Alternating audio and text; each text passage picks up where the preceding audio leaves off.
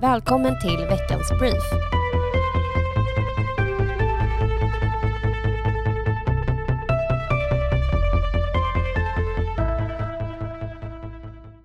Hej och välkommen till Stockholmpodden och veckans brief där vi går igenom de senaste politiska nyheterna.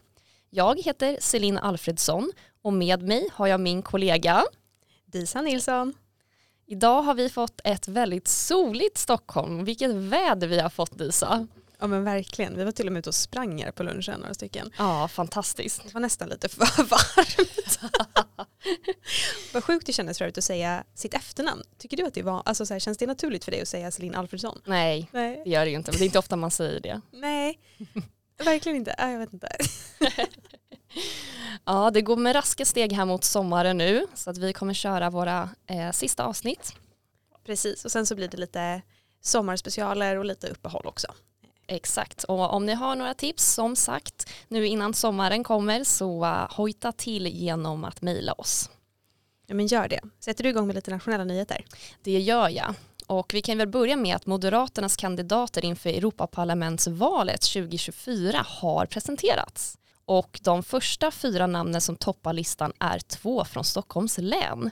Och det är inte mindre än Thomas Tobé som står på första plats och Arba Kokalari som står på plats fyra. Och tillsammans står de med Jessica Polfjärd och Jörgen Warnborn. Listan fastställs slutligen i samband med Moderaternas partistämma i Umeå i oktober 2023. Och själva Europaparlamentsvalet äger rum söndagen den 9 juni 2024. Men innan vi är där så kommer det såklart vara en valrörelse som vi ser fram emot. Jag ser löjligt mycket fram emot det här. Jag har faktiskt inte gjort någon valrörelse för Europa, Europaval innan. Så det här ska bli jättespännande. Och eh, jag hoppas verkligen att vi kan gå från fyra till fem mandat. Jag också. Och det var ju nationaldag här för en vecka sedan när ni som lyssnar hör det här. Eh, och på nationaldagen så höll Ulf Kristersson tal i Strängnäs hemifrån sin trädgård. Talet hade tyngdpunkt i att det svenska medborgarskapet måste uppvärderas och att det är mycket mer än bara ett pass.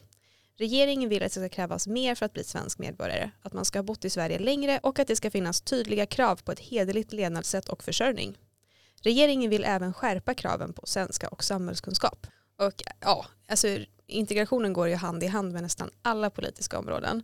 Det handlar ju om att den som är ny i Sverige ska få ett första jobb, att alla barn ska ha möjlighet att lyckas i skolan och forma sin framtid och att alla i Sverige ska ha kunskaper i svenska språket och om svenska värderingar.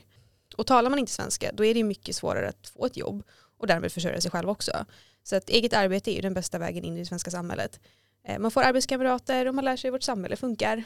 Och ja, vi är ju ett arbetande folk i Sverige rent traditionellt. Så att det är ju verkligen vägen in känner jag. Precis, det här är ju win-win både för samhället men också de som integreras tänker jag. Jo men verkligen så, ge en ärlig chans. Och jag kan verkligen tycka att det är viktigt det här med att vi uppvärderar det svenska medborgarskapet. För det är inte ett papper utan det inkluderar så mycket mer. Alltså, tittar du på till exempel USA med sitt green card, alltså, alla vet ju att det är svårt att få och just därför vill folk ha det och därför kämpar folk för det. Precis. Det vore trevligare om vi också hade kanske inte riktigt så men ändå på något sätt det känns värdefullt när man väl blir svensk medborgare. Exakt, det... lite stolthet i det kanske. Ja men definitivt så, det, det känner jag vi kan jobba på. Absolut. Och vi går vidare till att Riksrevisionen bedömer att hela 25 000 fler personer har kommit i arbete tack vare vår politik. Samtidigt riktas hård kritik mot den tidigare regeringen. Och Riksrevisionen har då släppt en ny rapport som har granskat det senaste decenniets förändringar av inkomstskatterna. Vilka har lett till skattesänkningar på totalt 100 miljarder kronor i netto. Rapporten visar att de tre senaste jobbskatteavdragen om cirka 30 miljarder har lett till att 20 000 fler har kommit i arbete men att det hade varit ännu fler om inte a-kassan och taket i sjukförsäkringen hade höjts. Rapporten visar även att färre hushåll har en låg ekonomisk standard efter skattesänkningarna. Och det här är ju ett tydligt exempel på att vår politik faktiskt gör skillnad. Samtidigt riktar då Riksrevisionen hård kritik mot den förra S-ledda regeringen om att man har gett en ofullständig och delvis förskönad bild av deras reformer då de helt enkelt inte har varit konsekventa med att redovisa effekterna. Och det har alltså funnits brister i underlaget för de skattehöjningar som den förra regeringen införde som har lett till att riksdagen inte fått tillräckligt underlag för sina beslut enligt myndigheten. Och det är ju så himla trist att man inte gör ett mer grundläggande arbete än så tycker jag. Men det är ju såklart bra att det har lyfts av Riksrevisionen nu i alla fall. Men sen tycker jag att det är roligt att man ser så positiva effekter på skattesänkningar. Det gör ju att fler kommer i arbete och det höjer den ekonomiska standarden. Det här är ju ett tydligt exempel på att arbetslinjen faktiskt vinner. Ja men verkligen, jag tänker att det kopplar lite till förra nyheten också, just med att arbete väger in i samhället. Att vi, vi ser verkligen det att när folk arbetar och när folk får behålla mer av sina pengar då mår man bättre, man får en högre ekonomisk standard och vi får mindre fattigdom i Sverige. Nej men precis och det är ju faktiskt så att det är ingen annan som kan be bestämma över sina pengar bättre än en själv och sin egen familj. Exakt så. Eh, och en nyhet som jag tror ingen har missat är att Socialdemokraterna återigen har varit i tveksamheter och blåsväder. Det har varit en hel del turer med en socialdemokratisk riksdagsledamot vid namn Jamal El-Haj. Han deltog i en palestinsk konferens i Malmö som anses ha kopplingar till terroriststämplade organisationen Hamas.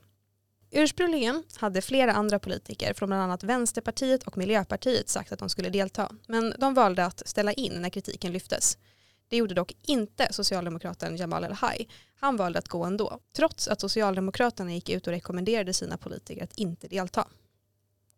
Jamal El-Haj har nu en så kallad time-out från utrikesutskottet men han sitter kvar i riksdagen och Magdalena Andersson har gått ut och meddelat att han självklart kommer att vara kvar i partiet. Och hela den här turen fortsätter när Liberalernas pressekreterare Gulan Avci skrev en debattartikel om händelserna kring Jamal El-Haj och Socialdemokraternas senfärdiga och knapphändiga agerande. Och det här ska enligt Liberalerna gjort Magdalena Andersson mycket upprörd. Så upprörd att hon hotat att polisanmäla Gulan för förtal.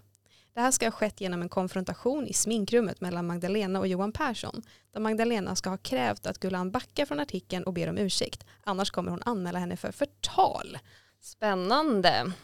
Och för att gå från lite kris till nya lagar så kommer ordningsvakter få utökade befogenheter genom en ny lag som riksdagen har beslutat om. Lagen innebär bland annat att ordningsvakter kommer få transportera vissa omhändertagna personer och förstöra alkohol som tagits i beslag.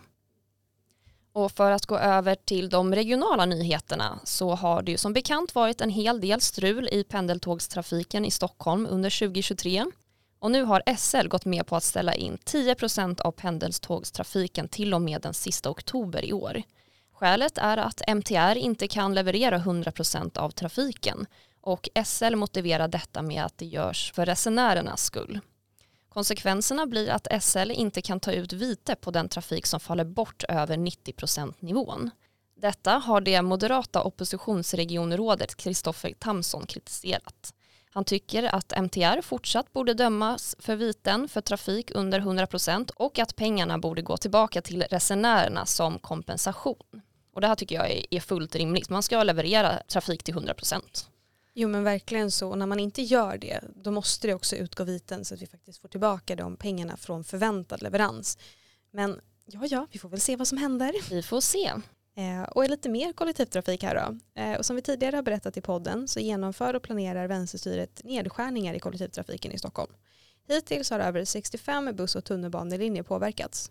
Nu har Moderaterna i Region Stockholm gått ut med ett förslag om att höja priset på SL-kortet med 20 kronor till 990 kronor för ett månadskort och på så vis stoppa nedskärningarna. Moderaterna i Region Stockholm vill komma fram till en blocköverskridande överenskommelse om detta men responsen har hittills inte varit positiv.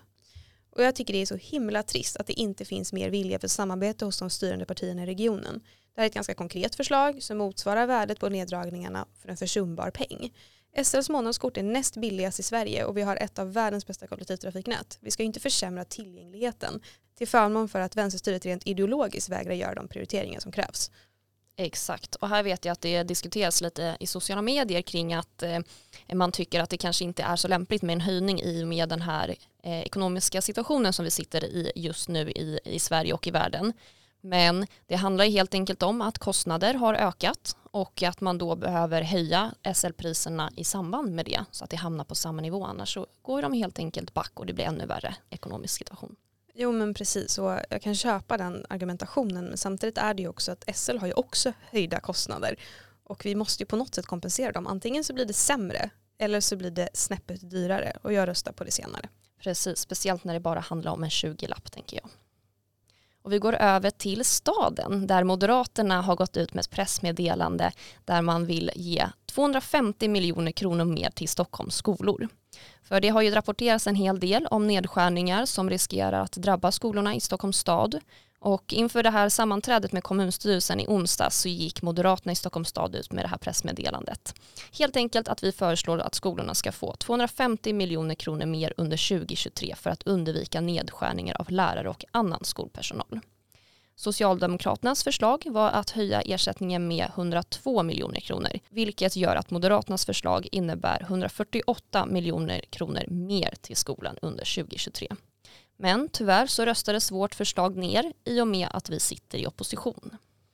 Ja, det är ju jättetråkigt och jag vet att det stod på i vallöftena hos Socialdemokraterna att man skulle satsa på skolan och då är det väldigt konstigt då att man väljer att satsa mindre på skolan än vad vi gör. Precis.